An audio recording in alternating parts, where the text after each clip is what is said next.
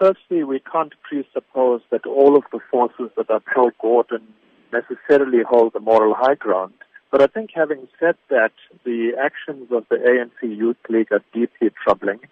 I think these are signs, these are anti-democratic signs, and we've seen this kind of behavior emerge from youth organizations uh, in Brazil, India, and in recent times more and more in South Africa.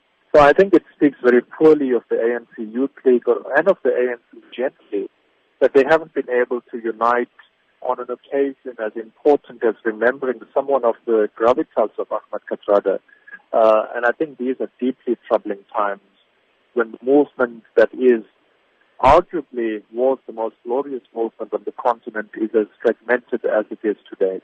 Mr. Buccus, some argue that, you know, these were the same forces that drove Zuma into power, the forces that were able to open up and speak loudly in any function or any meeting. Do you think that this is the appropriate time to bring out these forces once again? Well, I would say it comes as no surprise. I mean, this kind of political thuggery we've seen, like you rightly pointed out, in the past. Uh, but I think it's anti-democratic and I think this kind of thuggery is meant to push uh, particular political agendas and particular fights within the ANC forward. Uh, and I think it speaks very poorly of the kind of history and open debate and transparency and really robust debate that the ANC comes from for over 100 years.